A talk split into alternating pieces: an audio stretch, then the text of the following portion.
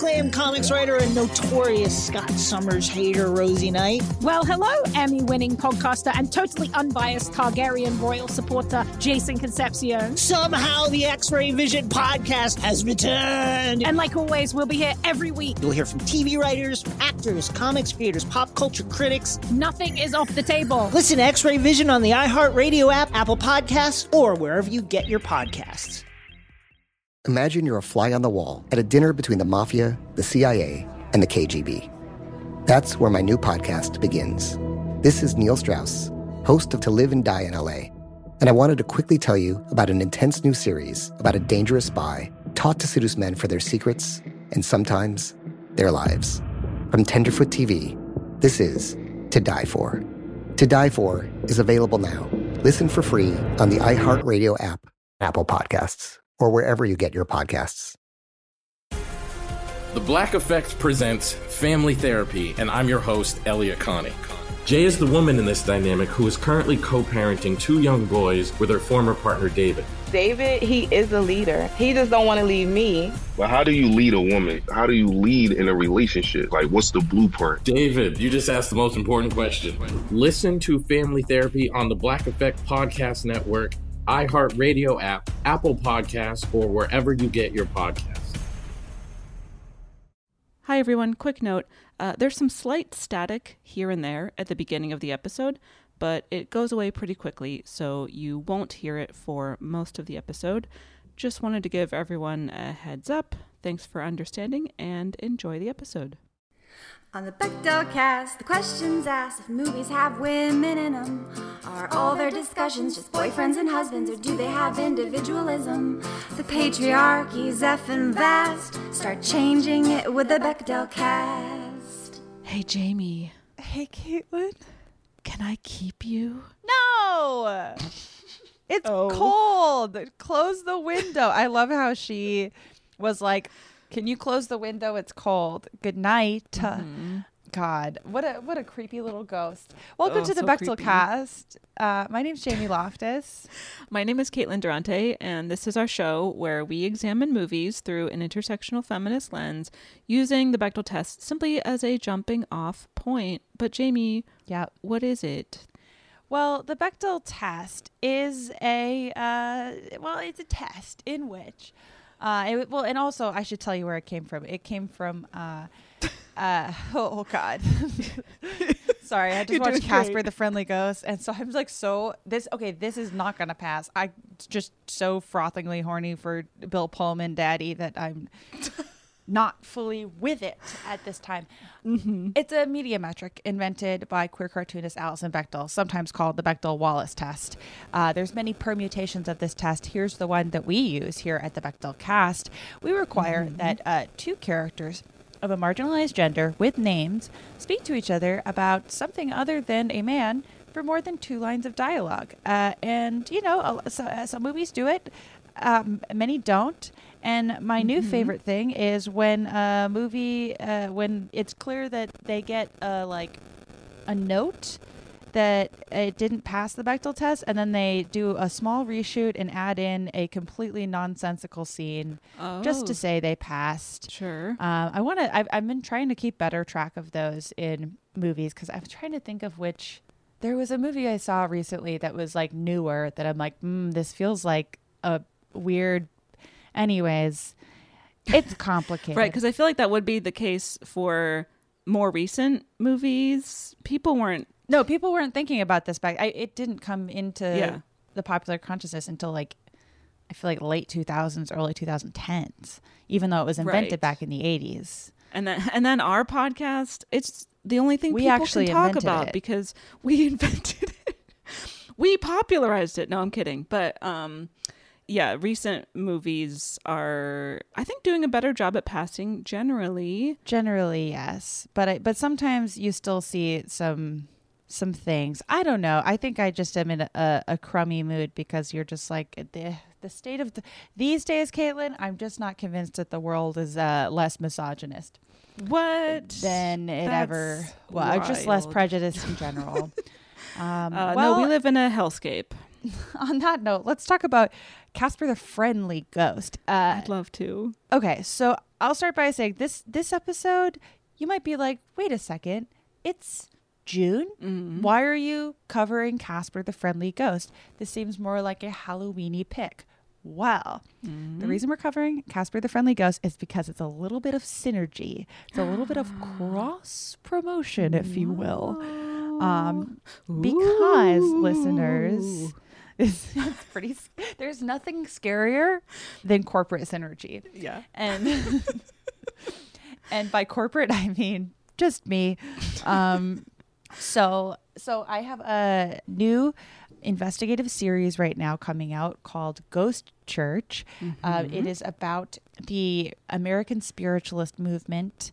Uh, which was kind of this uh, movement that existed in the 1800s. It still exists now. It's evolved in all these freaky ways, but it's basically founded on the idea of like spirit communication that the dead don't really die. It doesn't really play by Casper rules. Um, but yeah, the, the overview of the show is it's a history of this bizarre religion and its founders who were um, women religious leaders at a time where there w- weren't a lot of women religious leaders, but they're kind of girl bossing around. It's it's a wild story and then it also is the other half of it is uh, my experience going to a spiritualist camp this year and talking with uh, spirit mediums who are still working today.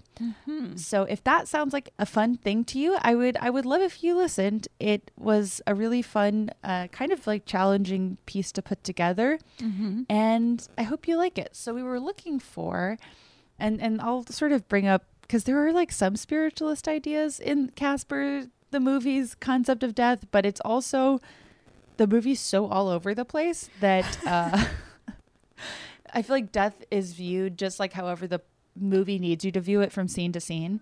Like sometimes it's the biggest deal in the world, and then other times they're like, "Who gives a shit?" And you're like, "Well, which." What are what are the? It doesn't matter. It's a great movie, but we were looking for movies Yeah. about spirit communication, mm-hmm. and it made me think about spiritualism as like I've been studying it and understanding it because most of the stuff, like a lot of spiritualism, is built around the idea of the séance, but most séances, as they're presented in movies, are like bad or conjure something evil, or you need like Sure. a Christian to come and resolve what you've unleashed via a seance, mm-hmm. which is the opposite of what spiritualism is about. Spiritualism is like an attempt to like take a step away from the idea of like good and evil. They're very into redemption and like redemptive justice and and hmm. all these like I mean there are plenty of issues with it with the religion, but it is mm-hmm. far more progressive than Catholicism, for example, which is weirdly what you'll mostly get in seance movies is like a Catholic priest showing up to reverse what the seance did. It's hard to mm-hmm. find a feel good movie about death. And that's where Casper the Friendly Ghost comes in. And that's where Casper comes in because the only other movie that's like explicitly about spiritualism is Nightmare Alley that came out last year, Right. which again is pretty unfavorable, which is like fine, but uh, more importantly, no one watched the movie and we didn't like it. So that's why, Yeah. with all due respect to King Guillermo del Toro, yeah. it was so boring. It was no Pan's Labyrinth. I I get really I'm like you're just gonna not give Rooney Mara anything to do. Mm-hmm. What a waste! What a waste of everyone's time.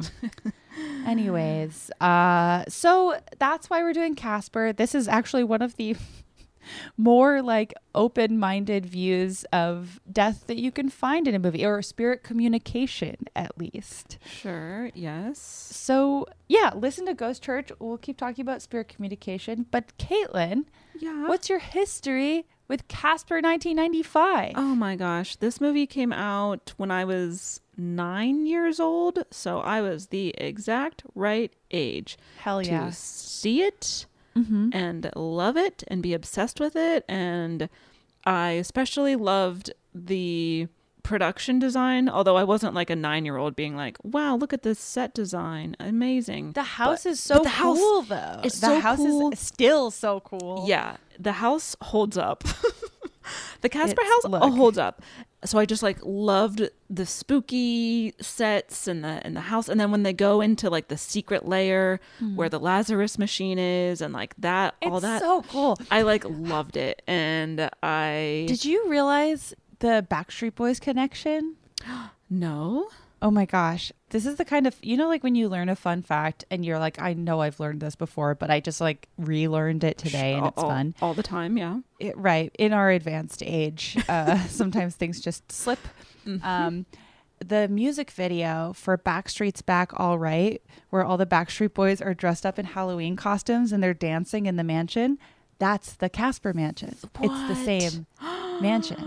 And every time you see the wide shot, you're like, this looks familiar. And it's the Backstreet's Back mansion oh because Oh that song came out in like 1996. So they just like shared a set. repurposed Yeah. the Casper house Isn't that the coolest? yeah It's a legendary. And it's just beautiful and awesome. And Yeah. So anyway, I loved it at the time, but I don't think I saw I watched it past probably like 1997 because again, famously Titanic comes out and I didn't watch any other movies for a solid decade. yeah, huh? totally.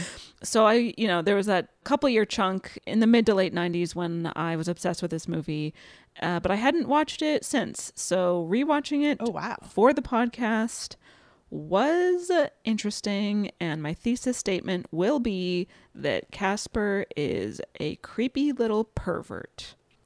Okay. Now, now. now, now. Um, Thoughts? I definitely think that Casper's behavior is not great. Uh, but I I don't know. There this I I really love this movie still. It's like it's to be hard to I mean, I just like every time I see this movie Still, you're Still. Oh my gosh, yes. Like I I Okay. I don't remember when I first I like this was just like a VHS that was always at our house. Mm-hmm. And I loved Casper, not just Casper, the Casper expanded universe because there were two direct to video sequels Oh, that came out after this. It was called like Casper. Oh my gosh. There for some reason like just so many awakenings for me uh, happened via this Casper franchise. There was a direct. Oh my god, this this is gonna drive me wild, and I do need to know what this direct movie was called. But anyways, this movie was one of my favorites when I was a kid. I still watch it every couple years. I think it was like yeah, I like to watch it around Halloween time. I just think it's like there's so much wrong with it, uh, but it is a problematic favorite for me that I like that I still think is doing a lot of like funny, cool stuff that like I don't know, like there's things that happened in this movie that don't happen in movies anymore because they shouldn't. Mm-hmm. And then there's things that happen in this movie that don't happen in movies anymore that I'm like, "Mm, where did that go? That was fun. Sure. I liked that. Like it's just really chaotic. I feel like they're like especially because it's like an IP, a piece of like IP. I feel like now people are so like precious with like rebooting IP where it's all very like sterile and I don't mm-hmm. know. Like you think about how sexless the Marvel movies are and how it's like they can mm-hmm. be funny but they actually can't be funny and it's just like you just feel so much like caution in some ways Yeah. that is good and undoes harmful things that were done in movies in the past. And then it's just sometimes you're like, yeah, why so much of this movie is just like there's a ruckus. and yeah, wild wild choices. yeah, I used to be completely in love with every character in this movie. I loved Christina Ricci's character mm. so much, wanted to be her, was also in love with her father, thought Bill Pullman dad is was really handsome, still really feel that way. Cathy Moriarty is like Oh there's just so much so much campiness in this movie Yeah. too in a way that just like happens in movies now, but I feel like doesn't happen in like big kids movie. I don't know. Maybe I'm totally wrong and I'm just not watching the right movies, but but yeah, like this movie is just so goofy and campy and like if you showed it to a kid right now, it's also so 1995 that they'd be like what is this? Like, who is Rodney Dangerfield? Oh my gosh, the cameos are wild. Mel Gibson makes it has a cameo. 1995 Clint Eastwood makes good. has a cameo. It's so, and all the cameos are like really condensed too. They all happen like five in a row will happen, and then one won't happen for 45 minutes. Yeah. yeah, I guess all I have to say is I love this movie and I think it is so goofy and chaotic. And let's talk about it. Let's do. But first, let's take a quick break and then we will come right back.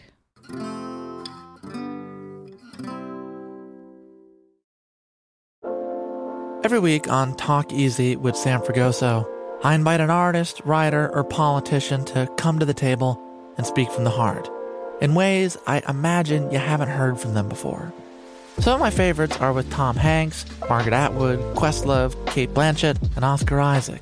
If that sounds like a varied group of people, it's because it is. I always wanted to make a show where one week we could sit with a politician like Beto O'Rourke, the next an author like Min Jin Lee, or TV titans like Bill Hader and Quinta Brunson. Basically, this is a podcast driven by curiosity and an abundance of research. Conversations where people actually start to sound like people. In recent weeks, I sat with Dan Levy, Ava DuVernay, Benny Safdie, and the editor of The New Yorker, David Remnick. You can listen to Talk Easy with Sam Fragoso on the iHeartRadio app, Apple Podcasts, or wherever you get your podcasts. I hope to see you there. Bring a little optimism into your life with The Bright Side, a new kind of daily podcast from Hello Sunshine, hosted by me, Danielle Robay. And me, Simone Boyce. Every weekday, we're bringing you conversations about culture, the latest trends, inspiration, and so much more. Thank you for taking the light, and you're going to shine it all over the world, and it makes me really happy. I never imagined that I would get the chance to carry this honor and help be a part of this legacy. Listen to The Bright Side on America's number one podcast network, iHeart. Open your free iHeart app and search The Bright Side. Mother's Day is right around the corner, and in true She Pivots fashion, we're highlighting moms who've dedicated their lives and their pivots to supporting mothers. The iconic Christy Turlington will join us to talk about launching Every Mother Counts after pivoting from her 90s supermodel days. And later, the co CEOs of Baby to Baby will share how they're addressing the needs for millions of babies and moms. So tune in and subscribe to She Pivots. New episodes out every Wednesday. Listen to She Pivots on the iHeartRadio app, Apple Podcasts, or wherever you get your podcasts. And we're back, and here is the recap. So, there's a big, scary house. Two boys go inside at nighttime to take a picture, I guess to show their friends that they like went inside the spooky haunted house. Mhm. But then someone, maybe it's Casper the ghost, I don't know, takes the picture for them, and then they run out screaming. It is Casper the ghost. It it's is. his voice. oh God, Yes. Caitlin, don't you love the part at the end where 500 wild things happen in a row? People are dying, coming back to life, dying, coming back to life. Mm. Surprise kiss, surprise angel. The the mother doesn't visit her daughter but does visit this ghost. Like all this stuff Uh-huh. happens where you're just like, um, what a wild night, and then it and then the ghosts start playing guitars. and then the movie's over. I just, Uh-huh. it's uh, it's really funny. Sorry. Yeah. Anyways, Okay, we cut to a woman named Carrigan. That's Cathy Moriarty. icon. She inherits a manor from her deceased father. Presumably the mm. same old scary house that we just saw, which is called what again? Whipstaff Manor, Whipstaff Manor. which sounds like a place in the valley where they shoot porn. yes. So the property is condemned. It seems nearly worthless, but then she and her lawyer, Dibs, played by Eric Idle, find something in the paperwork that makes it seem like there might be treasure hidden somewhere in the house. So they travel to the house in Maine. They go inside and meet Casper, who is the same friendly He's ghost. such a friendly ghost. And then sometimes you're like, what do we mean when we say friendly? Because sometimes he's a pretty calculated ghost. Sometimes and sometimes he's very creepy and perverted, as I mentioned. We will be before. canceling Casper on the Bechdel cast today. Uh, unfortunately, we will no longer be able to watch Casper uh, because he's going to be canceled. Yeah, And then yeah. he's going to start touring the right wing circuit. It's going to be a disaster. um, and then he'll Can't say, wait. We did that. Yeah, We did that. that's our job. Um, I, I kind of as much as from again there's like just so many bad choices in this movie that i'm just like what a confusing thing to have done. I guess i'm not bothered by it. Um because this like movie was also written by like two women but two women who were like voices in the animaniacs. I'm like what is going on like with this movie? I don't even care but like i, I carrigan and dibs you get like literally no background other than her father has just died. We don't know where Dibs came from. Nope. Or like what their relationship is. I feel like it's Mhm. implied that they probably fuck and maybe he wants something more and she doesn't. That was always Mm. my head canon. Okay. Was that she was, you know, she's like Dibs is always around if I'm horny, but obviously he's and then he's like in love with her. But then he turns I just love that you get usually I'm like, wait, we have this like incredible iconic woman playing this villain. Like, let's find out more about her. But the way that Carrigan comes Mm-mm. off, I'm like, I don't need it. She just wants a treasure and she has a mansion and she's like weirdly okay with uh dying at any moment like before she's even sure if the machine works i Uh-huh. just i just love just no one makes any sense Also, the way that she is defeated is hilarious, but we will get there. it's so weird. Um, oh god, the ghost rules in this movie are what? Why doesn't Eric Idle turn into a ghost? That was I was like, did they run out of CGI budget?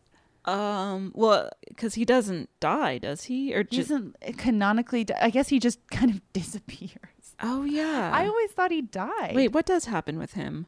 Oh, he like falls into a vat. No, she.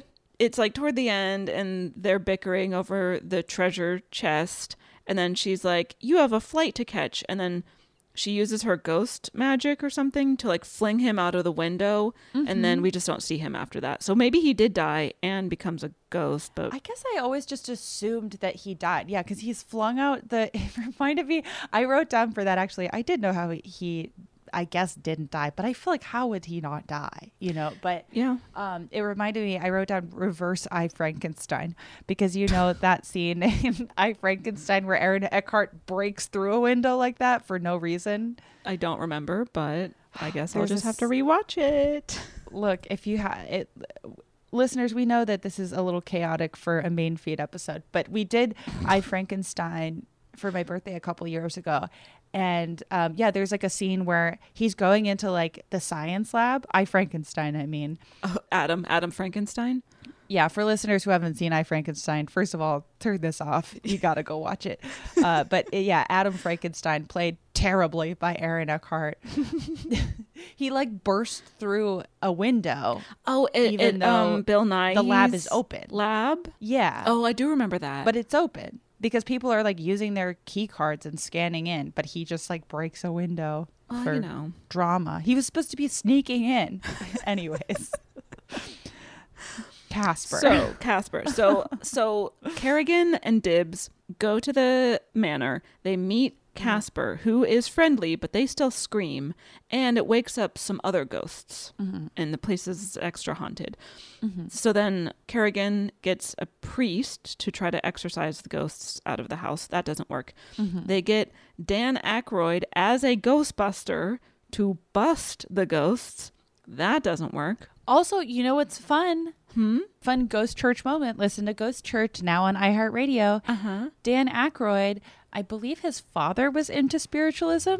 Hmm. And Dan Aykroyd said specifically when he was working on Ghostbusters, part of his inspiration and motivation for wanting to write and be in Ghostbusters was his dad's interest in spiritualism and the idea of life after death. And so he made uh you know uh you can listen to our episode on it we had a lot of thoughts on it but Mhm. that was his uh, interest in the afterlife Wow. And now he follows like an alien religion or something. yeah he's uh he he likes esoteric religions you know Yeah. I the more I work on this project, the more I'm just like, you know what? It is like such an amazing thing if you can find a religion that is not perpetu- constantly perpetuating harm on other people. And if you do Mhm. find that, then like have a great time. Enjoy yourself. Yeah. You know, golden rule it up. That's why I founded the cult, I mean church of Paddington. scariest, scariest. um, I just remembered the the direct to video sequels. Oh, yes. In case there's any other kids that were watching these VHS, it was called Casper: A Spirited Beginning, and in the Christina Ricci ish part, there was a boy named Chris who I was like, "Wow, I'm gonna marry Chris." Wonder what happened to him. No idea. And then the third one was I believe Hilary Duff's first role. Casper meets Wendy, and Hilary Duff plays a young witch Oh, who befriends Casper, and then they do, you know, supernatural magical stuff together. Wow. So thank you to the Casper franchise for giving us Hilary Duff. Incredible. I think that she got Lizzie McGuire off of that. wow. Look, it's called American History, Caitlin. and a and a star is born. Um, thanks God, a Hilary Duff, a Star is Born would be so funny. Uh, that would be great. I would watch it. Yes. Okay, so Dan Aykroyd being a Ghostbuster, that doesn't work. No. Carrigan hires a crew to bulldoze the house. That doesn't work. And then the, like the ghosts that they're trying to get rid of are these mean ghosts, unlike the friendly ghost that is Casper. We'll find out that these mean ghosts are are they Casper's uncles? They are. They're Okay. his. They're his abusive uncles. Yeah.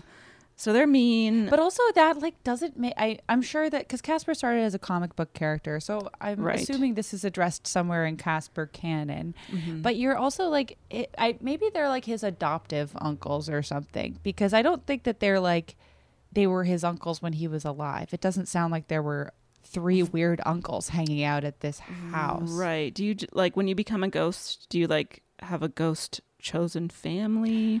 In which Actually, case, I guess why? that, that would be true. I don't know because he's just like a kid ghost. So maybe he was looking for. I don't know why I'm overthinking this. He's a kid ghost, so he's kind of lost in the world. You know, he doesn't have a lot of people, and he can't remember his life at first. So they would be his adoptive uncles. Yeah, but they really, true. they were they're really Cinderellaing this little perverted young ghost. yeah.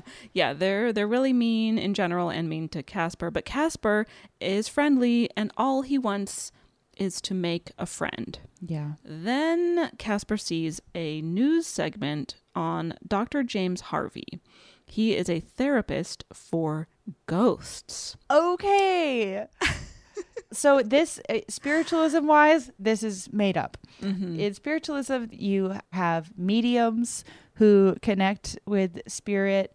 And also there's like the whole crossing over concept is interesting as it's presented in this movie because I don't know, like it's it's kind of like all over the place where it's like, oh, you have unfinished business, and then if you have unfinished business, you go to heaven, like Christian heaven? Question mark. Like where did Cathy Moriarty go? We don't really know. Hell. I you would think, but like I, it's it's hard to say how this movie feels about uh, redemptive justice in the afterlife. I don't know if they were thinking about it when they wrote it, but I just thought it was because spiritualism is mostly like they don't believe that like spirits remaining on earth is purgatory. They're like that's kind of par for the course where you'll like remain like when you die you become a spirit guide to the people in your life. But uh-huh. then you can cross over to this place called the Summerland. It's kind of all over the place. It depends on who you ask. They're really disorganized. Like the plot of Casper. Like the plot of Casper, right. So Dr. James Harvey is a psychiatrist who, after the death of his wife, his wife, his wife, oh, his gorgeous wife with Yes. perfect hair. Mm-hmm. Jeez. He started to treat ghosts and help them resolve their unfinished business.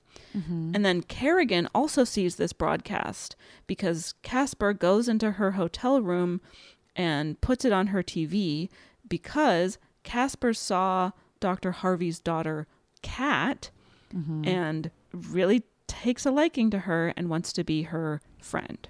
Again, weird as hell. Like the first thing where you're like, now Casper, that's enough. You know, like the because I kind of forgot that that was his motivation. Same. I I think more logically assumed that I was like, oh, he saw that like her dad could help him cross over. Right. I I just felt like writing wise that would be a more logical thing and then like he meets her and they become friends and so then it just happens anyways like why give him a weird pervy motivation when the thing that's on TV also like should be like more motivating for him Right, because he sees Dr. Harvey being able to like connect with and help ghosts, and that piques his interest. But it's not until he sees Kat, Christina Ricci, and he's like, "Hubba hubba, I need her in my life. Oh my gosh, I'm in love." And then he like sets up a weird like manipulative scheme Yeah. to lure Kat and her father into his house so that he can get with Kat. And that's yeah, it's so creepy. I was kind of curious. I was like, I wonder if that like changed at some point because it just like didn't seem logical. Like this feels Right. like I feel like the reverse note would be given now where it's like don't force a weird love story on this like 12 or 13 year old girl. But I feel like in the 90s it was maybe the opposite where they're like, "No, we got to get a love story going here." Because it just like I don't know. It just doesn't scan for me that it's like, oh, the little ghost is horny and he's just going to ignore this really valuable whatever. Right. Bill Pullman hot.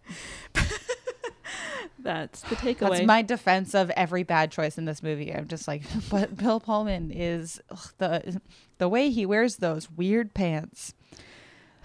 He's really looking like a dad in the 90s. So we cut to him. We cut to Dr. James Harvey, Yeah. played by Bill Pullman, and his daughter, Kat, played by Christina Ricci. They are driving to this manor in Maine. Now, Kat doesn't believe in ghosts, and she thinks her dad is a loser and a joke. And she's resentful that he moves her around the country all the time. And sometimes you're and you're like, uh, is she like really wrong? I think rewatching it this time, I'm like, he's really not a very good parent at all. So at the end, when his w- dead wife comes back, his wife returns and is like, "You're actually an awesome parent." I'm like, I mean, I'm glad he didn't die, but I wouldn't say that he's a good parent. Right. Where is like he's not even there with his daughter for half of the movie. He goes to a, a bar and hangs out with mean ghosts for like a long time. That was so wild to me. I never like because I've never watched this movie with anything but like a nostalgic like lens and this was like embarrassingly one of those things where I'm like I definitely didn't this is the first time I ever heard like Jailhouse Rock or like an Elvis Mm. song would have been Mm-hmm. like in this movie. But yeah, it's the night of his daughter's big party and he's like gone at a bar. Yeah. Like really fucked up. And I'm like, Mm-hmm. I get that the ghosts like kidnapped him and brought him to a bar, but they didn't make him get wasted, blackout drunk and walk off a cliff. Also, they were going to shoot him in the head. I was just like, this movie is so funny. Like, what are you doing? It actually really, like, once I found out the writers write for Animaniacs, I'm like, yeah, this is a fucking, like, weird cartoon. Yeah. Oh, I loved Animaniacs. Oh, the best. Anyway, okay, so her whole thing is that she doesn't like that they have to move around all the time because she just wants to stay in one place long enough to make a friend. And we're like, oh my gosh, that's what Ca- Casper also wants to make a friend. Wow. So Dr. Harvey and Kat arrive at the manor. Mhm. Carrigan is there and she's like, You better figure this out really quickly, Dr. Harvey. And he's like, It's going to take as much time as it takes, honey. So he and Kat move into the house, Uh-huh. which is wild that they do that. Oh yeah, I'm also like, what? Why does she switch school systems if they're only supposed to be there for two weeks? Yeah. we don't know. Look, look away, look away. Don't ask Doesn't questions. matter. Nothing makes sense. They should have turned. They should have turned the uh, get ready machine into a roller coaster. I will never not be mad that someone didn't turn that into a roller coaster that was clearly made to be turned into a roller coaster. Are you kidding me? Seriously. Ugh. anyway, so they explore the, they explore the house. It's big, it's kooky, it's spooky, and Casper is so excited that Kat is there. And then Kat sees Casper. Mhm. She freaks out. She's never seen a ghost before. And then Dr. Harvey sees him too. He also freaks out. And everyone's like, oh my God, there are ghosts. His reaction defies logic. Why doesn't he? He came here to see ghosts. The second his daughter's like, I saw ghosts. You would think he would be thrilled because she doesn't believe in ghosts, But or her father. And but then instead- the second he gets the information, he's like, I don't believe you, and I'm scared. I'm like, what's wrong with you? He's Right. such a bad dad. He's like not He's a bad I'm, like not a bad person. Clearly, okay. This was my horrible Twitter joke. Oh, th- please. That I texted it to you. I don't even want to say it out loud. It's such a Do bad it. format. Mm-mm. Men would rather go to the Whipstaff Manor and hang out and get and walk off a cliff with three scary ghosts than go to therapy. It's true though. It's true. You're not wrong. He like li- he's I I empathize with him. He's having a hard time with the death of his wife. but um, a lot of his parenting decisions are just egregiously bad. Parenting decisions. And this just doesn't make sense. This I don't understand why he uh, reacts this way. well, because he's also bad at his job. Because yeah, he's really bad at his job. he goes and tries to give therapy to the three mean ghosts, and like no breakthroughs happen. Like the, He well, they have they have breakthroughs via they become friends, but like which is also become- inappropriate. You're not supposed to befriend your psychiatry Look, clients. Look, my therapist gives me a ride home sometimes. Don't worry, it's fine. Uh, doesn't mean that you can't make some breakthroughs with someone who's willing to give you a ride home. But do you go out and get blackout drunk with your therapist? No, that see that's the thing. Like he's not good at his job. It's unclear to me. They make it sound in the news report like he has successfully done this before, but clearly Mhm. that's not true.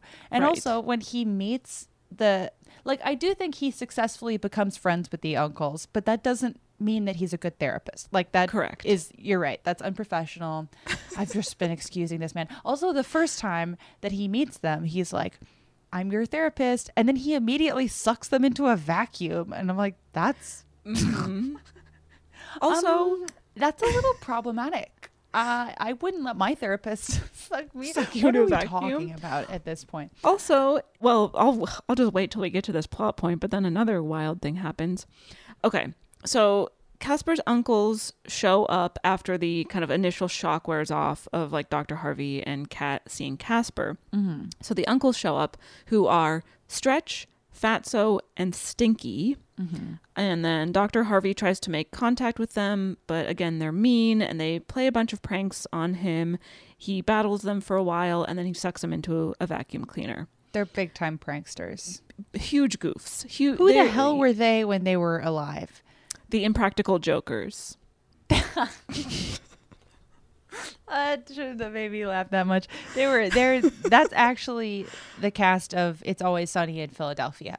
Oh wow! and they didn't realize and maybe that's or that's the prequel to everybody loves raymond because brad garrett is one of the ghosts. okay, true. but also you're like surely those were not their names in real life they just seem to be uh, that like and maybe i'm sure a lot of this is comic stuff but the three uncles the way they're characterized the way they behave the way they're named the way they Mhm. look it just seems like they there's a separate set of rules for them than Yes. for casper Mm-hmm. and for all the other ghosts.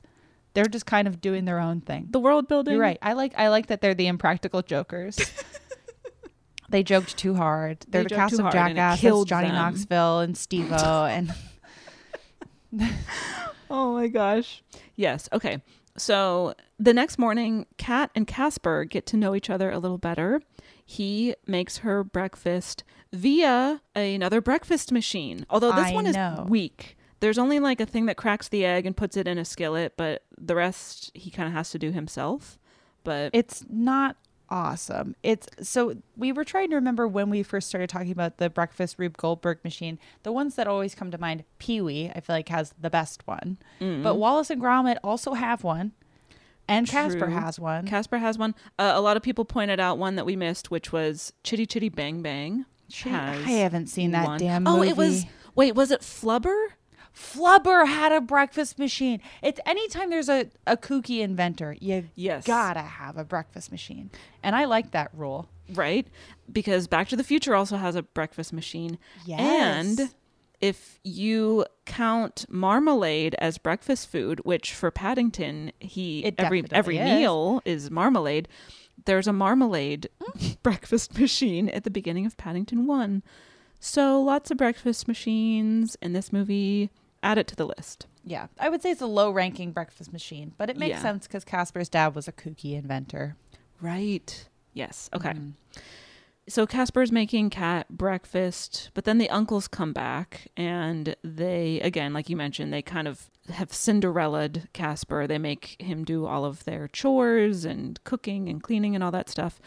And Dr. Harvey wants to treat the uncles and help them resolve their unfinished business and cross over into whatever plane. He also doesn't have much of a vested interest in helping Casper, which Correct. is unclear to me because you would think that Casper would maybe be priority one.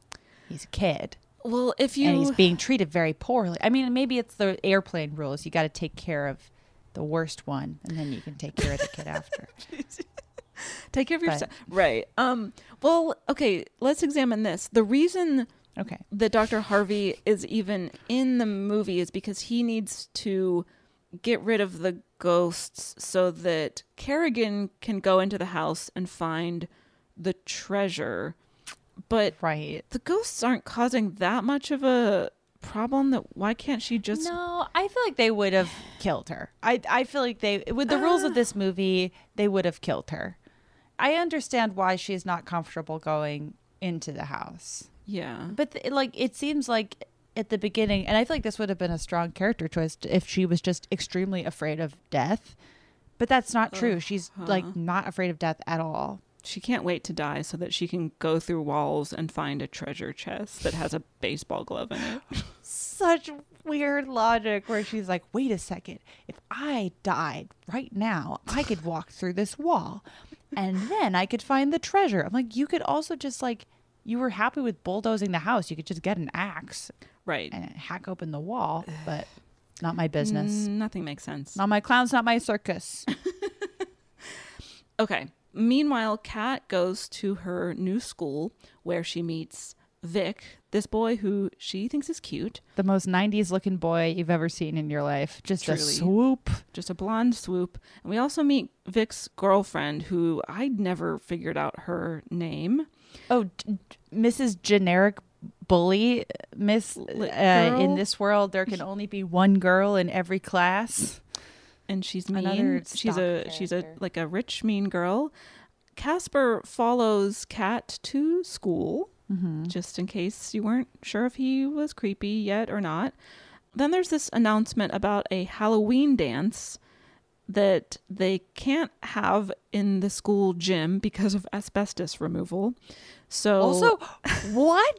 I was like, they shouldn't be at the school. Right. they all like suddenly die like 15 years after this movie comes out. The whole, everyone who went to that school. And then it becomes like a big true crime thing. Mhm. Oh yeah, but they'll just turn into ghosts. That's actually, that's true. fly around as ghosts. Why is it? And I also, in, in, as far as this movie franchise was willing to go in terms of just like body horror and sad things happening, it's not off the table. A whole school dying of asbestos poisoning actually seems Mhm. like it would fit right in. Uh, Casper four. Anyone? Let's start working on it. Let's start working on it. Let's get Cathy Moriarty back. Hell yeah. Love her. Yes. Let's get Christina Ricci back. She's the Mm. only g- survivor. She comes back. It's a haunted school of all of her childhood bullies. Yeah, well, because she was only in the school for two weeks, and then she made it out That's the other thing. I'm like, are they going to live there now? Right? Do they just because because Carrigan and Dibs died? That doesn't Yeah. mean that they get the house. That just goes to somebody else or it gets repossessed. Doesn't entitle the ghost therapist to a mansion. What are you we simply don't know. To quote him, possession is nine tenths of the law, which means he can't have that house. He does not possess the house. Um, He doesn't. Okay. The Halloween dance is coming up.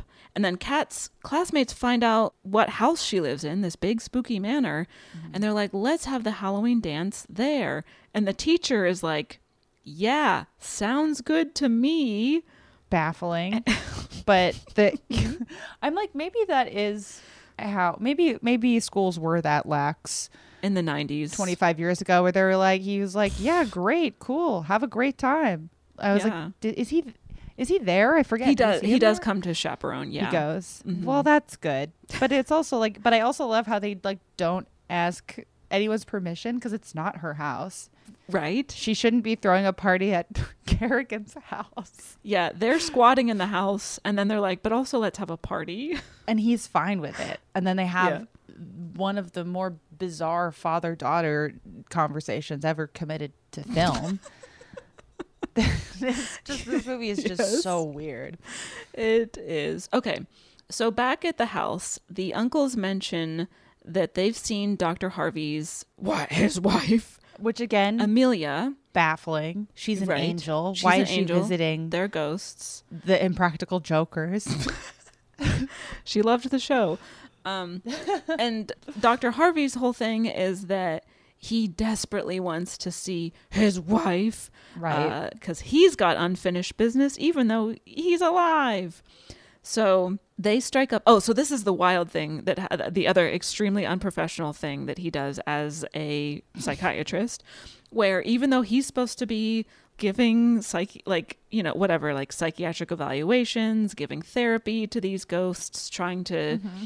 you know help them heal he's like well you know what let's make this about me during our first session and can you go find my wife for me wild to be not fair, he how- says I shouldn't be doing this. and then Yeah. he's like, "But let me just like immediately like he's already doing he's already sucked his clients into a vacuum and so it, he's like at this point I might as well just do a bad job. Yeah, yeah, Uh, true. I've already been nothing but unprofessional. yep. So they strike up a deal. If Dr. Harvey can keep Carrigan off of the ghost uncle's backs, Mhm. they will help bring Amelia's ghost or, you know, spiritual presence to see Dr. Harvey. Right. And so he's like, okay, great. But then they just end up playing another prank on him.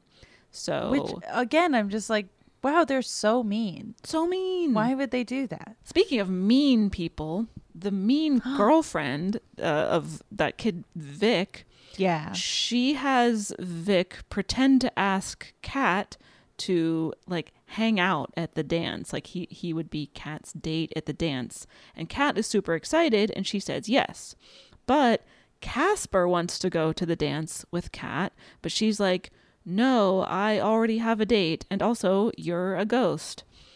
And then there's a handful of scenes where we will just have to like unpack those later because Casper is being really creepy and pushy, but is played off as being cute. But they're like, we love this. um, yeah, that is uh, just. I mean, that whole like this whole kind of sequence where like the way Casper treats Kat, and then how like weirdly negligent her dad is. You're just like, we got to get Mhm. this kid out of here. We got to get her out of Maine.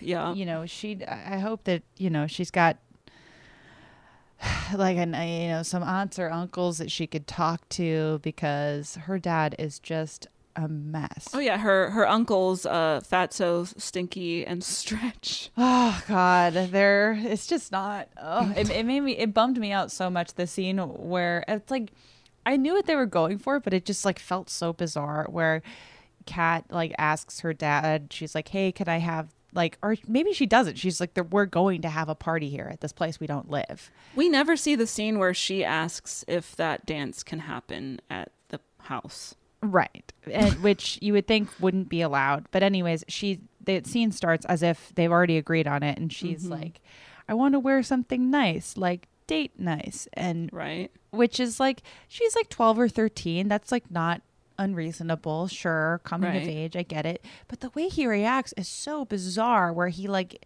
immediately was like, "Oh, I should give you the sex talk." And she's like, "No, that's okay." And he's like, "Why are like he basically implies like, "Why are you having sex?" I'm like, "Yeah. Dude, she's 12. 12. Why are you acting like this?" Yeah. And then It- she's like, but then she's sort of like, haha, no. No, like, I what is going on? Why is she not like, ew? what? Yeah, it is his inability to connect with his daughter is staggering, especially because he's a mental health professional. There are, okay, now this every performance in this movie is camp, and I would say the two. Mm, Bill Pullman and Cathy Moriarty are tied for me for campiest performances of the movie. I think Christina Mm. Ricci actually kind of keeps it pretty grounded. Yeah. But sometimes, like, Bill Pullman is acting so cartoonishly weird in a way that, like, it's kind of confusing given what his part is. Where sometimes he's like, yeah, whatever. And you're like, I don't. He, You're yeah. supposed to be a grieving single father. Like, his performance makes no sense. I get why weird. Cathy Moriarty and Eric Idle's that makes sense. performances that makes total sense. They're basically Home Alone villains. Like, right. Yeah. That works. But yeah, Bill Pullman being like especially when he like why he's acting weird. he gets drunk and then makes out with all three of the ghost uncles and then falls off of a cliff. And Stinky says no homo, but the other two are kind of loving it. this movie's so weird. They're it's wild. Okay. So that was the creepiest scene to me was him asking his 12 year old if she's had sex before. You're just like, yeah. Ugh. ugh. Don't know why that was get this kid to a guidance thing. counselor. Truly. Um, okay, so we just saw the scene where Casper was being extra creepy to Kat. Then Kat finds a bunch of Casper's old like toys and things. Yeah. She sets them up to help him remember stuff about his past, which he was having sweet. trouble remembering. And then I was like, wow, Spirited Away parallels much because Yeah. it's it's a young girl and a spirit boy and she helps him remember his past. I really love that scene where Casper is like, my train. I don't know. It's cute. She does like that's. I wish that this movie would have just been like, or I guess the year 1995 in general would have like just been okay with this being a friendship because that angle is really cute and like she does this very sweet Mhm. friendship gesture and then it like moves the plot forward in a very logical way and it's like yeah they don't need to kiss. He's a fucking computer He's ghost. ghost. Anyways until he's Yeah. Devon Sawa we'll get there. Oh my god confusing. I don't get the Devon Sawa appeal, and I never have, I and I never will. I am just so youthful that I don't really know Who that why I'm supposed to care about Devon Sawa Yeah. because I'm Um, 17 Jamie, yeah happy birthday. thank you I can't wait to uh, buy cigarettes with you hmm Oh, cool, cool. Okay, so she's so Kat is helping Casper remember who he used to be. Then it's the night of the party. Casper finds a dress for Kat to wear, and then Casper's like, "By the way, I remember how I died, and here's what it was." I couldn't tell was that his mother's wedding dress or was that just like an old dress I really I'm not sure. they don't explicitly say it's her wedding dress I don't think so, but it looks like it a wedding be. dress Yeah, I don't know.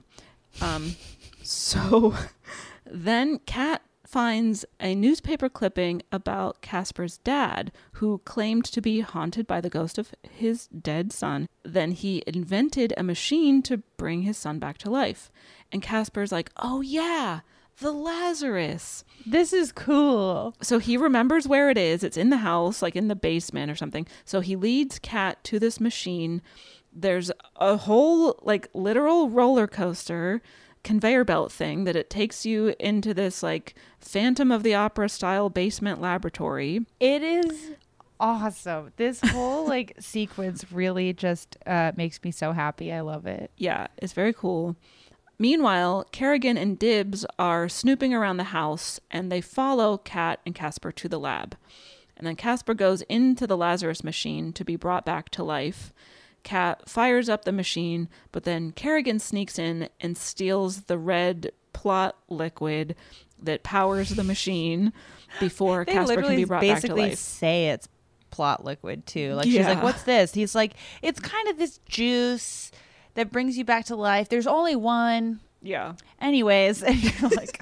And we're like, okay, I guess this is the world building. Good job, everybody. I love it. So then Carrigan's logic is she will kill Dibs he will turn into a ghost and be able to float through the walls to find the treasure they're looking for. And then she can use this red ghost liquid to bring him back to life. Mhm. But as she's trying to kill him, she accidentally kills herself by falling off of a cliff. And then she comes back as a ghost. You see her fall off the cliff too. It's yes, exactly what I did. I did think it was funny that they're like, okay, we can watch Cathy Moriarty fall off a cliff because she's the bad guy, but Bill Mhm. Pullman's a good guy who also ostensibly falls off a cliff or like he falls off like a balcony. He yeah he he dies from a fall, but you can't we can't see Bill Pullman fall. Right. Even though I think you know sometimes I'm like I I like Cathy Moriarty much more than Bill Pullman. Bill Pullman's walking around thinking he's a good person. Well, he's not a very good dad. True, but he's so hot. Okay. So she comes back as a ghost. Meanwhile, the ghost uncles are trying to kill Dr. Harvey at a karaoke night at a bar while they're all blackout drunk. Mm-hmm. But Dr. Harvey, again, is too drunk to notice that they're trying to like murder him with guns and crowbars and stuff. And he's like, I love you guys. You're my best friends. And then he falls off a balcony and dies. then back at the manor, Carrigan, as a ghost, has found the treasure. We don't see the scene where she figures out where it was or anything like that, but she comes back with a treasure chest. And Casper and Kat steal the red liquid back from her and then trick her into admitting that she doesn't have any unfinished business. So she crosses over and like ceases to be a ghost. Right. And disappears and leaves the red plot liquid and the treasure behind. Also, I skipped the part where she kills Eric Idle, but She just sends him through a window. I thought we were going to get an Eric Idle ghost. I always am waiting for it to show up. It never does. Mm. I was wondering because I was thinking of Ghostbusters with this due to CGI ghosts, right? Mhm. And one of the things we talked about about the first Ghostbusters movie is that male coded ghosts can look like anything. Like and this Right. is just a general animation problem, but women ghosts can only look like conventionally hot women that you can see through.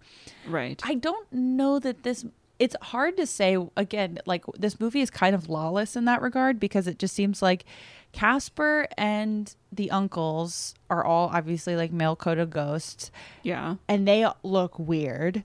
But then Mhm. it's like if you were already a famous actor, you'll just look like that famous actor as a ghost in a way that felt because originally when Carrigan came back, I'm like, oh, this is Ghostbusters rules. But then you're like, no, Bill Pullman's ghost looks exactly like Bill Pullman.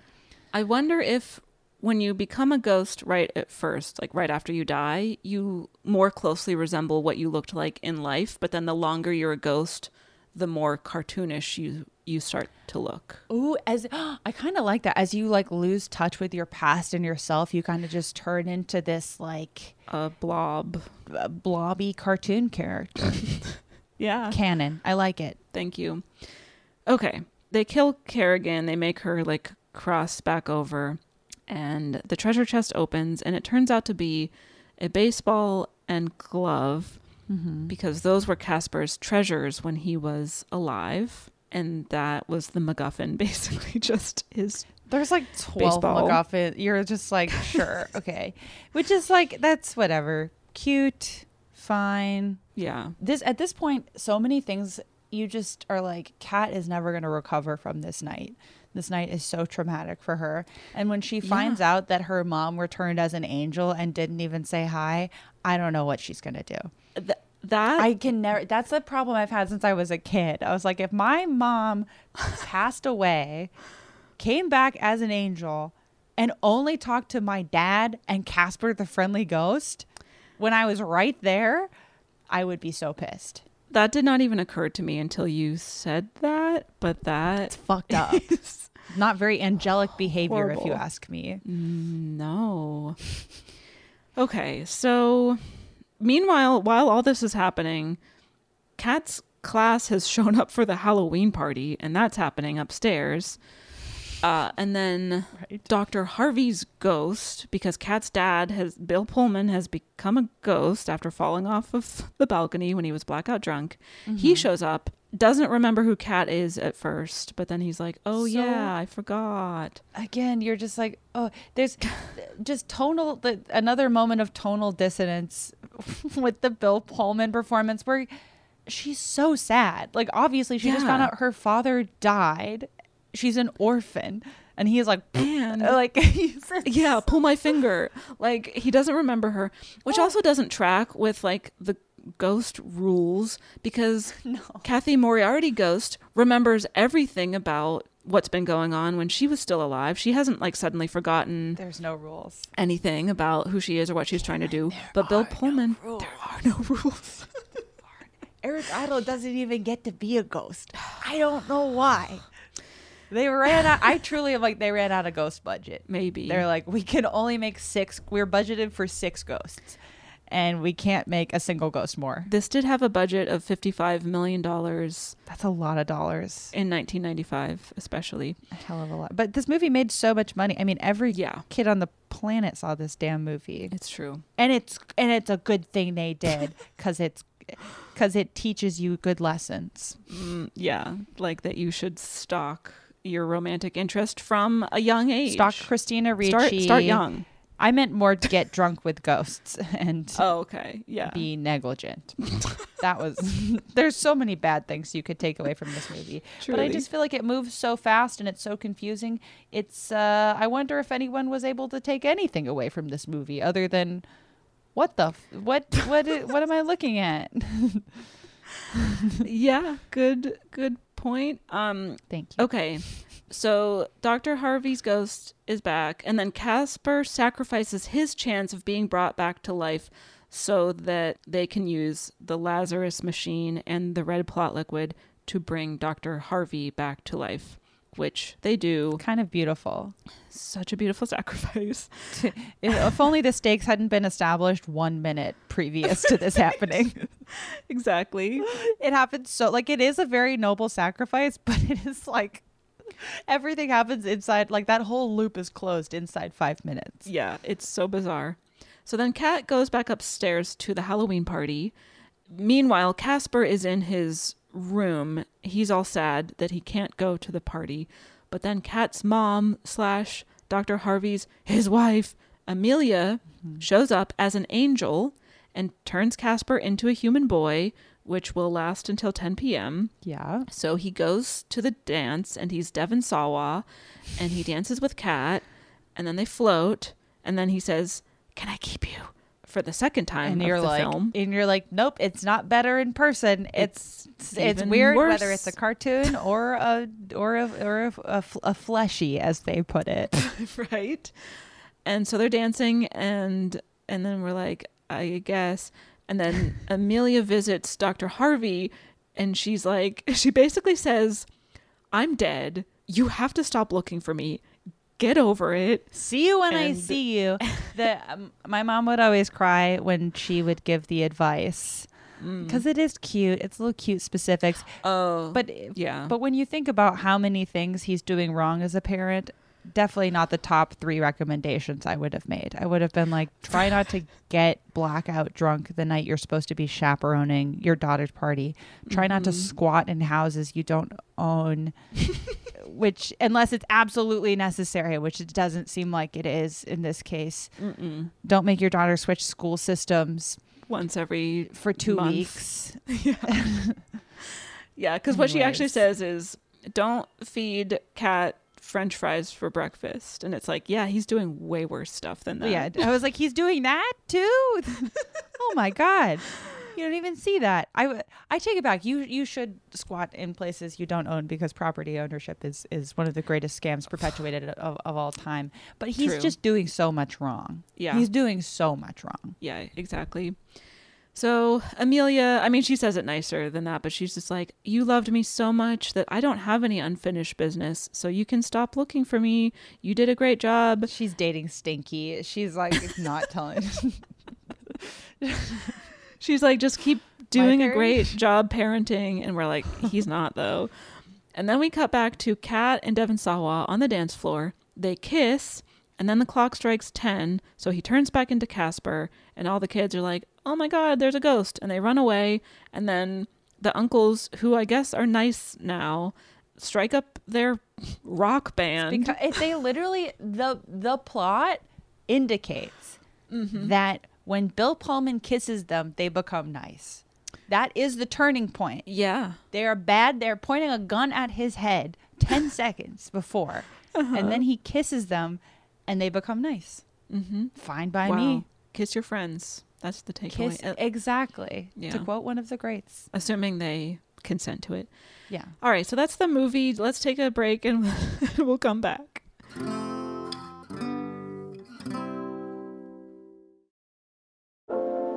Every week on Talk Easy with Sam Fragoso, I invite an artist, writer, or politician to come to the table and speak from the heart in ways I imagine you haven't heard from them before. Some of my favorites are with Tom Hanks, Margaret Atwood, Questlove, Cate Blanchett, and Oscar Isaac. If that sounds like a varied group of people, it's because it is. I always wanted to make a show where one week we could sit with a politician like Beto O'Rourke, the next an author like Min Jin Lee, or TV titans like Bill Hader and Quinta Brunson. Basically, this is a podcast driven by curiosity and an abundance of research. Conversations where people actually start to sound like people. In recent weeks, I sat with Dan Levy, Ava DuVernay, Benny Safdie, and the editor of The New Yorker, David Remnick. You can listen to Talk Easy with Sam Fragoso on the iHeartRadio app, Apple Podcasts, or wherever you get your podcasts. I hope to see you there. Bring a little optimism into your life with The Bright Side, a new kind of daily podcast from Hello Sunshine, hosted by me, Danielle Robay. And me, Simone Boyce. Every weekday, we're bringing you conversations about culture, the latest trends, inspiration, and so much more. Thank you for taking the light and you're going to shine it all over the world, and it makes me really happy. I never imagined that I would get the chance to carry this honor and help be a part of this legacy. Listen to The Bright Side on America's number one podcast network, iHeart. Open your free iHeart app and search The Bright Side. Mother's Day is right around the corner, and in true She Pivots fashion, we're highlighting moms who've dedicated their lives and their pivots to supporting mothers. The iconic Christy Turlington will join us to talk about launching Every Mother Counts after pivoting from her 90s supermodel days. And later, the co CEOs of Baby to Baby will share how they're addressing the needs for millions of babies and moms. So tune in and subscribe to She Pivots. New episodes out every Wednesday. Listen to She Pivots on the iHeartRadio app, Apple Podcasts, or wherever you get your podcasts.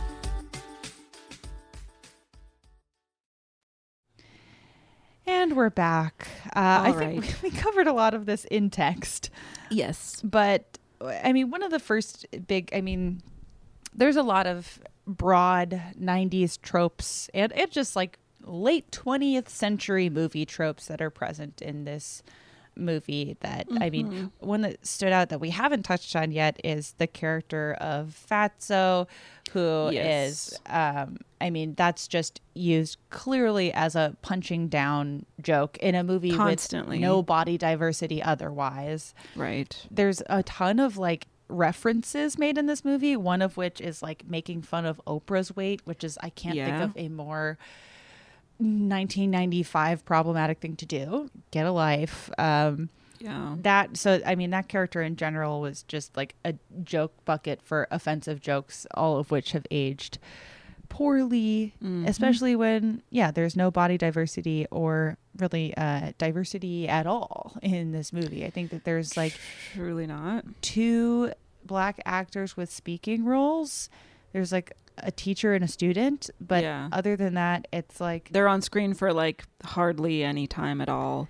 yeah, it's like I know this movie canonically happens in Maine, but it's a fucking movie and there's non-white people who live in Maine and Mhm. very 90s.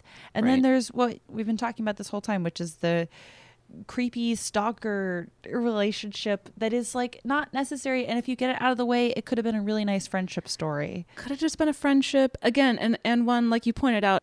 Casper doesn't need to lure them in. Like that could have happened more organically, where like Carrigan just finds out about Dr. Harvey on her own. She hires them. They come to the house, and then Casper and Kat meet from that, and then they just become friends. But instead, it's like this weird, and we talk about all the time on the show these like coercive, stalkery romances that start by usually a man just being really creepy at a woman and maybe she mm-hmm. pushes back at first but eventually it ends up working and she'll kiss him by the end of the movie and for that to be in a kids movie where the characters are 12 It is just like feels especially sinister. It's such a bummer, and it's like I, I, again, the only thing I can say is there's so much chaos in this movie that it's not something that I don't think I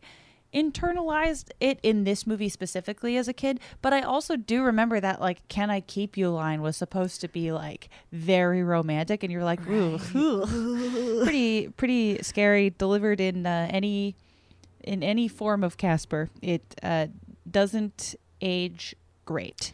And yeah, just like I mean, any like I I feel like any movie or most movies of this era will shoehorn in a love story for kids in a way that yeah, like if you're that age watching the movie, like it's just weird. It's not necessary, and even story wise, it like actively detracts from what you would want. Like Casper's whole motivation as a character is he wants a friend, like not right a girlfriend, like not like a human girl to kiss. It's very bizarre. Like and it's and it feels like yeah that's why i'm sort of like i wonder if that was like a, a weird studio notes thing because it feels like every character in this movie needs a friend to some extent. Because you see that in the in the dad character. He befriends the uncles the uncles befriend him and then Mhm. they both theoretically become better for having friends. Yeah. they're also making out with each other you know i don't know. I don't know what's going on there. I guess we No- we, no they don't judgment address it in the sequels.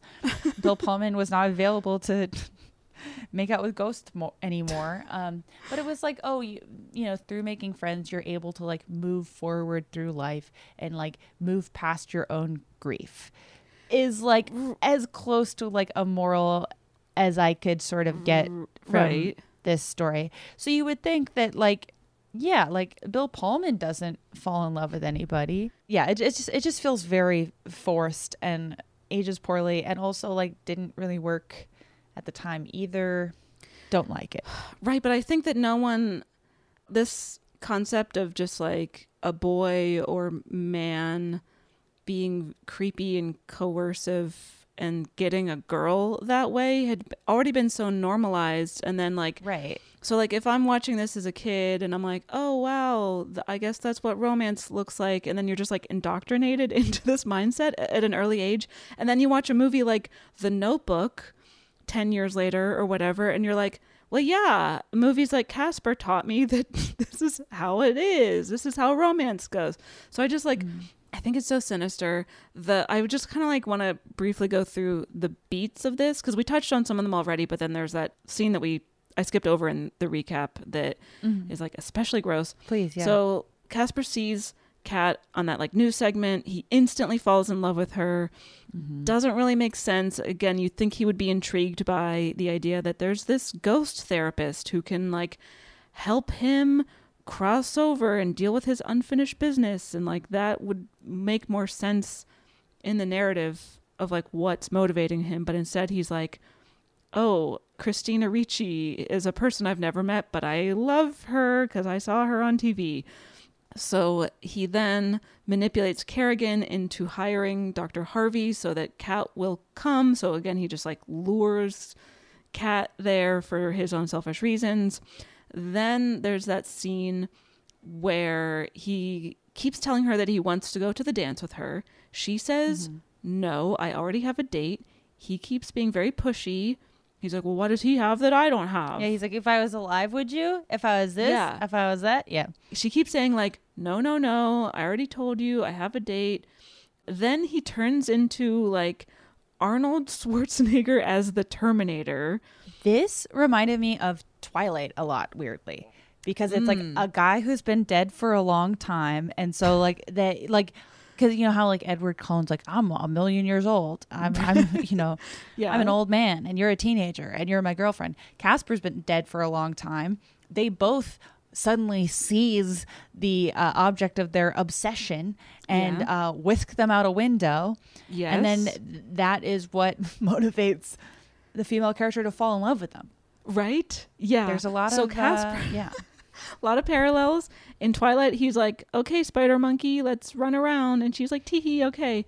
In Casper, he pulls her out the window, drops her, then so saves many her. balcony falls in this movie. It's right. Oh my gosh. wild. He saves her. She's still screaming. And then we immediately cut to a scene where they're sitting on a lighthouse and she's swooning. She's saying, Oh my God, this view is beautiful. And then he goes on to like tell her about, Oh, I can't remember my past and I don't know who I was. So, like, I feel like he's just like using all this emotional manipulation and then also just like straight up creepy, coercive stuff I, to I agree that to, he's using creepy coercive stalker behavior when it gets to like the stuff if he doesn't remember his past i didn't even i didn't clock that as emotional manipulation i just kind of clocked that as like not very good I, writing I wouldn't Uh. if he hadn't already done all that other stuff. But Yeah. then I feel like that could be you could interpret that as like, well now it definitely that, could be interpreted that way yeah. like you know I I have her in my clutches and this kind of seals the deal to get her to like me and to like care about me. which is a bummer because again it's like if it had just been presented as a friendship and they meet more by chance you could have that exact same scene and it could play very very differently It could work just fine. Exactly. Yeah. because it's like she's what she's like saying actually like is is you know thoughtful and empathetic and they're like sharing experiences about like she lo- has lost a parent and like she's talking a little bit about that and you know that's a big part of her character and it's like just let them connect on that level because yeah like you were talking about because all that stuff happens before it adds this like layer of baggage and like weird coercive stuff that doesn't need to be there and you yeah i feel like that Mhm. scene could play out you know they could just be up on the lighthouse together without you know i don't know like Right. Because he's already manipulated several people and been super creepy. Yeah, I just I was like I feel like he's just I don't know, like he i see what you're saying yeah yeah. Um so they have that conversation and then they go back to the house. He's like I don't know, tucking her into bed or something, but she's like kind of drifting off to sleep and he whispers in her ear, "Can I keep you?" She is like as pretty asleep by this point and then he kisses her on the cheek mm-hmm. when she is not conscious. She thinks it's like a draft coming in. She's like, "Close the window," but he's like kissing her and being like, "Can I keep you?" yeah that stuff is yucky Gross. And then at the end, when he's a human Devon Sawa and they're dancing, it also doesn't work and you're like ugh why are we doing this And he says, "Can I keep you again?" And and then she's like wait who, Huh? who is this right, because she also doesn't even know that's Casper at first. Devon Sawa just comes up to her and takes her hand and like leads her onto the dance floor, and she's like, "Huh?" And then when he says like, "Can I keep you?" Is that the moment when she's like, "Wait, are you Casper?" There's something that like yeah, she doesn't know. I mean, that I didn't view as like coercive. I just thought that was weird because it's like she doesn't know anyone in at this school really. So it's like if she saw a boy she wanted to dance with, like probably she wouldn't have known him anyways. And it's like not like she's being like dragged on, like she's going, like she's going. but it's just like another weird writing moment where you're like, oh yeah, she has no idea who this is. This is she as far as she knows. This is just like a boy from her school. I feel like you needed coming to this party at her house that is not her house. I feel like someone else's house. Right. I feel like you needed something similar to that moment in Beauty and the Beast, where Beast turns into a human Mhm. and Belle is looking at him skeptically, and then she like looks deep into his eyes. She's like, You have the same eyes as Beast. And then she's like, It is you. And he's like, Tee hee. I feel like we needed a moment like that right away. Right, because otherwise you're like, what is what is? It's hard to put yourself in Kat's head for this scene because it's like, why is she looking all googly eyed if she like if she doesn't, even recognize know him or know him. Right. Right. I like look, it's not I love that this movie was written by women, two credited writers, Sherry Stoner and Deanna Oliver, both of whom are also actors and have been in really famous cartoons. Mm-hmm. Deanna Oliver is in The Brave Little Toaster and wrote on Animaniacs and Tiny Toon Adventures. Uh, Mhm. Love it. Sherry Stoner was the voice of Slappy on Animaniacs. And they also wrote a movie that I definitely saw in theaters and couldn't tell you a single thing that happens in it. My Favorite Martian. Remember that? I know of it. They also wrote that. Sherry Stoner, this is bizarre. Speaking of Beauty and the Beast, um, she was an animation reference model for Ariel and Belle. Oh my. They're just kind of iconic figures. And they wrote Casper. Like, I love it. But there's just a lot of things that happen in this movie that make no sense. Truly. Yeah. I mean, yeah. it is unusual for women to write like major motion pictures in the 90s. Right. I know. I mean, I think it's a really good thing. I- And I fully, I want to believe that a lot of the weird romantic stuff is being pushed from a studio by the standpoint. studio. Also, I read that J.J. Abrams did an uncredited rewrite of the script, so maybe some of the weirdness came from his rewrite. We don't know. Hard to track. Let's blame him. Why not? Let's blame J.J. Abrams. Let's, we could blame him for a lot of things. True. We yeah. So I mean, the thing that sucks about that is I really like Kat as a character. Like I think that if Mm. that relationship with her and Casper had been stripped down to a friendship, it would have done justice to her character so much better because it's like she's she's a Christina Ricci character and at this point Christina Ricci has already been Wednesday Addams. She's Mhm. sort of like she's going to be in the ghost movies for a while. Spooky big hell, you know, haunted mansion movies. Yeah. Yeah, and it's like she she's I don't know, like she maybe I just like have such nostalgia for this character, but like she is like grieving her mother, she's struggling to fit in at school. She like has a tough relationship with her father cuz she like understandably resents him for like dragging her around the country because he won't go to therapy. Like right. all of this like so there's a lot going on and like she still manages to be like very motivated uh she's empathetic to the people around her but like not at the sacrifice of her own story like I, I do think that there's a lot of cool things about that character that like if you had taken out the weird predatory relationship stuff that's being pushed on a 12 year old you could have made some space for like even more coming of age stuff um, that would have been cool because I, I like I like the coming of age stuff that's there, but it's kind of stripped down to like she makes a friend, but also he's kind of her boyfriend, and like it's Yeah. like no, she should make a friend. I would have loved to see her make a friend at school. Mm-hmm. I would have loved to see her have a conversation with her angel mom. Like it just felt like there were a lot of missed opportunities. Yeah. Um, she's pretty active in the like. I mean, the whole climax of the movie. Again, I'm just like, I don't even know if I can get to gender on it because it's just such a weird mess. Yeah. Um, but like, she's pretty active in that climactic scene. But like, also everyone's kind of doing their own thing in that scene. Like, I, I just I think Kat is an awesome character. Yeah. And I wish that the main thrust of the story wasn't her ending up with sort of a ghost boyfriend although it seems like the second he turns back into a ghost that is off the table. So you're just like why did we even do it then?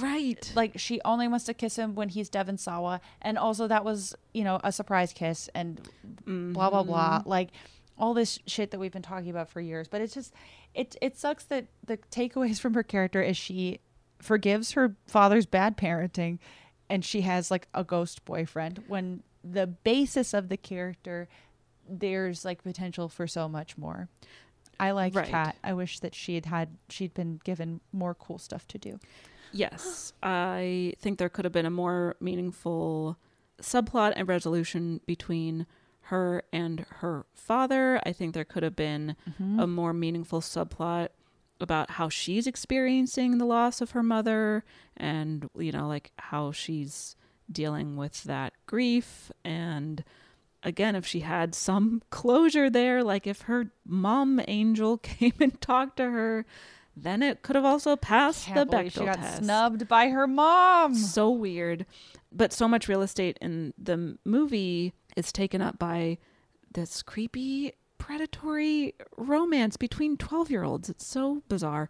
I did find there to be traces of the precocious 12 year old girl trope with Kat. It's not the worst example I've ever seen, but I felt like you could make the argument that there are traces of it. It's a tr- but in a way that would you argue in a way that's like harmful because it's not even like she's a bookish kid. Like I think she's just like lonely and right, and I think has some good lines. I, I think she is well rounded enough and just like a multi dimensional enough character that Yeah. other aspects of her character that she doesn't necessarily fall into that trope super squarely, but th- I don't maybe it was just Leave the scene Kat alone. maybe it was just the scene where they're like turning on the power in the house when they first get there and she's like yeah we need all these 20 volt bulbs or like i don't know she says something she like knows all about electricity and i'm Why like why do you hate Casper?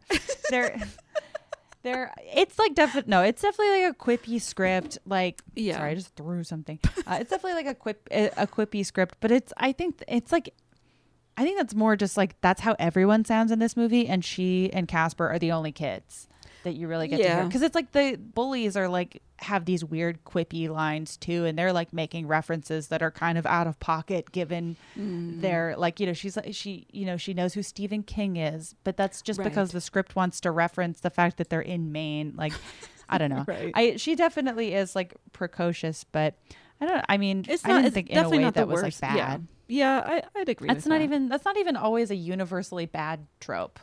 I think it's just like a trope that exists. Sometimes it sucks and is like problematic, but I feel like it only for me it's mainly an issue if it implies that a kid is like worldly in a way that is permissive for adults to treat them not like a kid. right But I don't think that that's really what's happening here. I think she just is Yeah, like I agree. quippy. Um, I didn't have much else except for it also feels a bit tropey to me that like a dad a man's motivation is his dead wife. I'm like For sure. Well, yeah, I had a little bit about the mom too. I think that like that whole thing is like a little like, do we know what the mom did?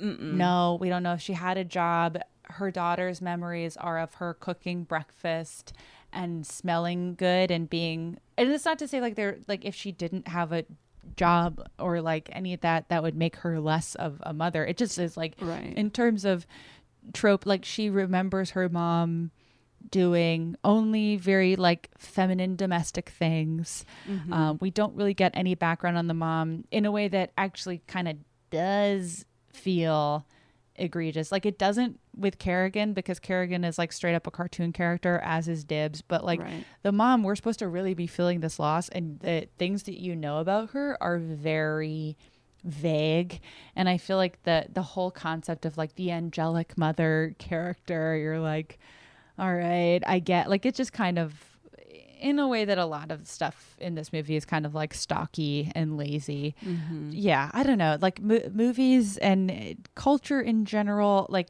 i do think that there is like this obviously like nothing but respect for mothers braver than the troops it's it's hard to be like oh but i just feel like there's a there's this creepy halo given to the concept of motherhood in movies that i feel like is also like on the back end of that used to demonize childless women or like the best a woman can be is if she is a mother. Um and you can kind of see that in and i don't know how intentional this was if at all but like you know like the dead mom is an angel and carrigan is like a childless woman in her 30s and she's hell and she's evil and she's a horny murderer and blah blah blah Mhm. when you know so the the mom stuff i just thought was it's again it sucks because I, I i like the actor who plays the mom i think she's like great Mm. but yeah if you're gonna do all that at least have the mom talk to her daughter. Like what are you doing? Um yeah so the the, the mom stuff kind of pinged a little weird for me because she just becomes yeah she's like a fairy godmother to casper which is like okay. But it just it's just bizarre. Um yeah it felt like there was some Mhm. gendered stereotypes going on with the mom. I feel like if we had maybe gotten some flashbacks, and maybe this would have been corny, but also this is a very corny, campy movie. But like some flashbacks between Kat and her mom, you know, Bill Pullman can be there too.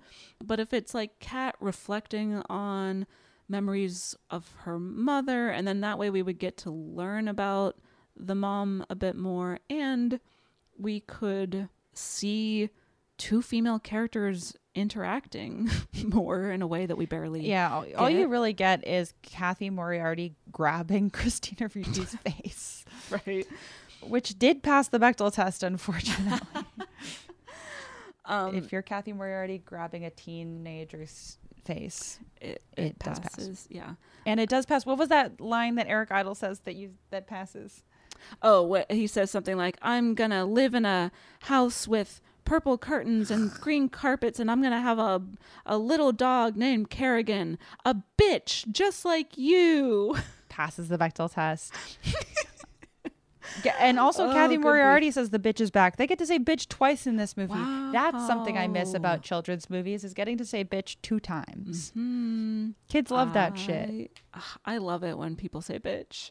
It's especially when it's Cathy Moriarty talking about herself. Like Mm. that's a very empowering use of the word. when Cathy me. Moriarty calls herself a bitch, that passes the Bechdel test. that definitely does. Yeah. for sure. So yeah, I just I think the movie like started to set up some interesting themes and storylines, and then they just got forgotten about in the interest of showing this predatory romance, um, where Casper is a perverted creep. I also yeah, and it's like and and we've talked about this before. There's like not a ton of big movies that are about like single dads. I think it's, it's like Mhm. always an interesting opportunity to see single dads, uh, especially single dads with daughters, where it's like I, I get that you know that that's set up in the movie of like there's some dissonance. He doesn't. He still is like adjusting to the idea of being a single parent. Right. There's uh, plenty of like kids watching that movie i'm sure that are like could connect with that experience. Mhm. but then he like is kind of a shitty parent and she just accepts it eventually. And so that felt like a missed opportunity as well. Right. but again it's like it's casper. Um but Mm-hmm. but every kid on the planet sees a movie like this and i and i do agree that it's like there are certainly things that would stick with you from this movie that you've probably already seen unfortunately in other movies by the time you see casper you've probably Yeah. seen a weird child predatory relationship already you've already seen Mm. bad parenting from fathers excused as kind of funny um, Right. Mom's mommy is angel. Like these are all things that come up in movies pretty frequently. Mm-hmm. um, dead moms in general. We love a dead mom in Oh, children's media. gosh. and 90s movies for oh kids? get her out of there but then bring her back and have her give a plot. Yeah. Disney doesn't do Jeez. that to the dead moms. I will say the funniest part of rewatching this movie was because I I very clearly remember being touched when when the dad dies and then he comes back to life. I just forgot that that all happened inside of three minutes. uh, what? i don't know Anyways, this movie does technically pass the Bechdel test, which is um, we celebrate that. Good for them. good for them Let's let's get into our nipple scale. Yes, zero to five nipples based on how the movie does when we look at it through an intersectional feminist lens. And I would mm-hmm. say this movie for me only gets like maybe a nipple and a half. Mm-hmm. Because as much as I do like Christina Ricci as Kat, and I do think she's given a fair amount to do in this story, mm-hmm. it would have all worked so much better for me if it wasn't all overshadowed by her getting stalked and coerced mm-hmm. by a perverted ghost boy. Sure. So I, I hate that. If it had just been a friendship between them that happened more organically, and if there had been kind of more focus on some other either like internal or external struggle she was dealing with, mm-hmm. like her struggle to make friends because her dad moves her around too much and you know she she's dealing with grief from losing her mom. And how does that manifest in her choices and behavior? And how can that, you know, affect the story. Just things like that that mm-hmm. could have been more meaningful and interesting to watch, but instead it's like yeah, let's watch like just an, a series of fat jokes because of a character named Fatso. Are you fucking kidding me?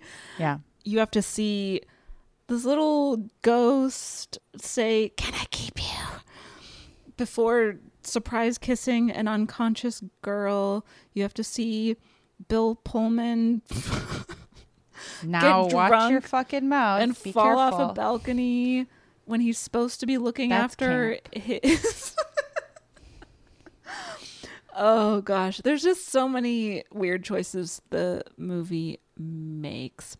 Uh, one and a half nipples.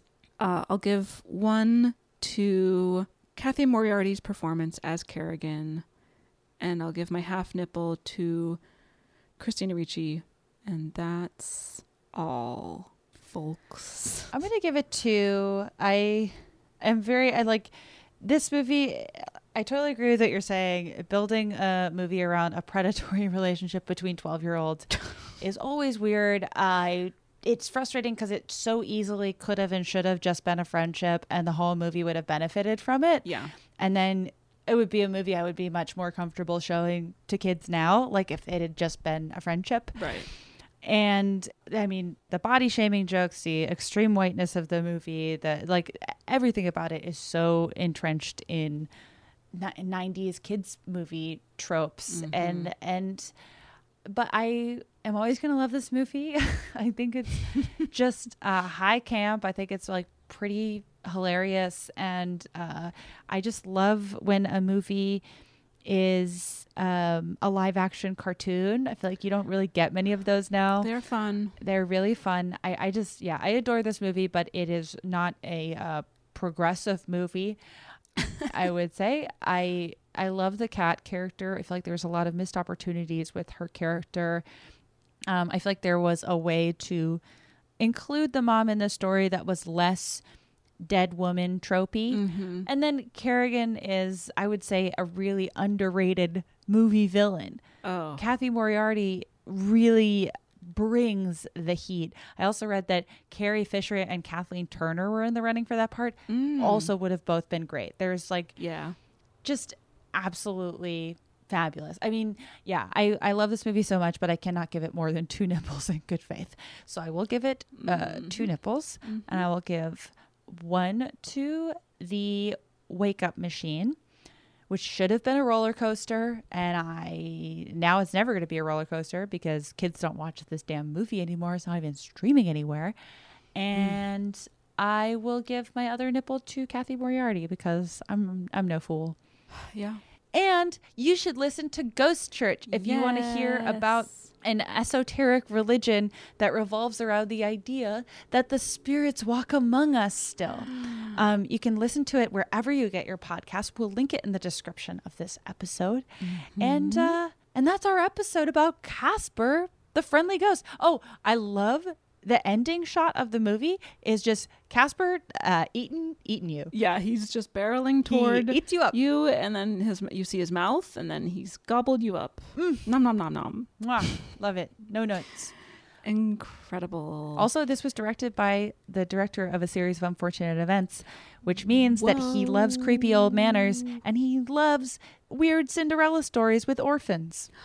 True. Brad Silberling, what's going on? Shout out Brad Silberling. Type. He's being typecast. He's like, he's like, he, I love kids in a mansion. Mhm. Anyways, um, so yes, check out Ghost Church. Yes. Check out us on Twitter and Instagram at Bechdelcast. Check out our Matreon at patreon.com slash Bechdelcast, where you get two bonus episodes every month, plus the entire back catalog of over 100 bonuses, such as episodes like I Frankenstein.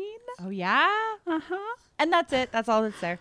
No, we recently did uh, Top Gun and Face Off. We've that's where we cover a lot of popular requests in a kind of like loose. This is actually kind of we. This is a This was Matreon a style Matreon-esque. episode. Yeah. We've been goofing around on the main feed lately. It's been fun. I feel like we've always been goofing over here. Well, yeah, we've I guess famously we've been goofing kind of the whole time. We're sort of like impractical jokers a little bit.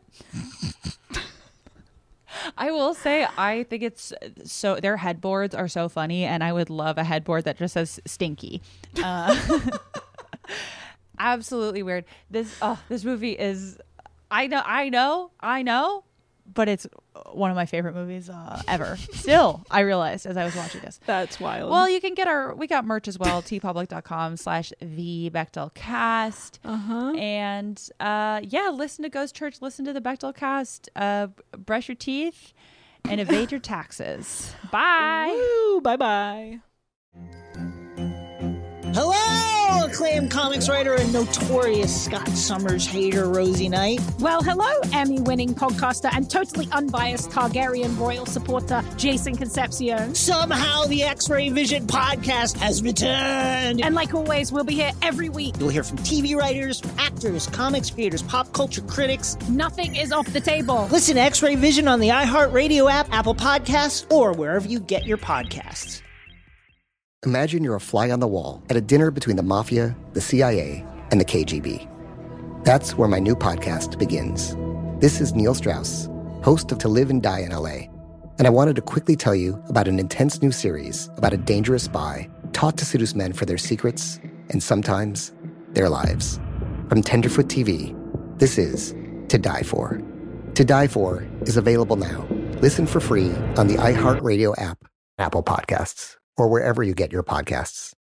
I'm Diosa. And I'm Mala. We are the creators of Locatora Radio, a radiophonic novela, which is a fancy way of saying a, a podcast. podcast. Welcome to Locatora Radio, Season 9. Love at First Listen. We're older, we're wiser, and we're podcasting through a new decade of our lives. This season, we're falling in love with podcasting all over again. And getting to the heart of our stories. We're going places we've never gone before, and we're bringing you along with us. With new segments, correspondence, and a brand new sound. Season 9 is kicking off with an intimate interview with Grammy Award winning singer songwriter Natalia Lafourcade. What's giving you hope right now? Well, when I see what music does to people, it gives me a lot of hope. If you liked Locatora before, you're going to love season 9. Subscribe to our show and you'll see why Locatora is your prima's favorite podcast. Listen to Locatora Radio as part of the My Cultura Podcast Network, available on the iHeartRadio app, Apple Podcasts, or wherever you get your podcasts.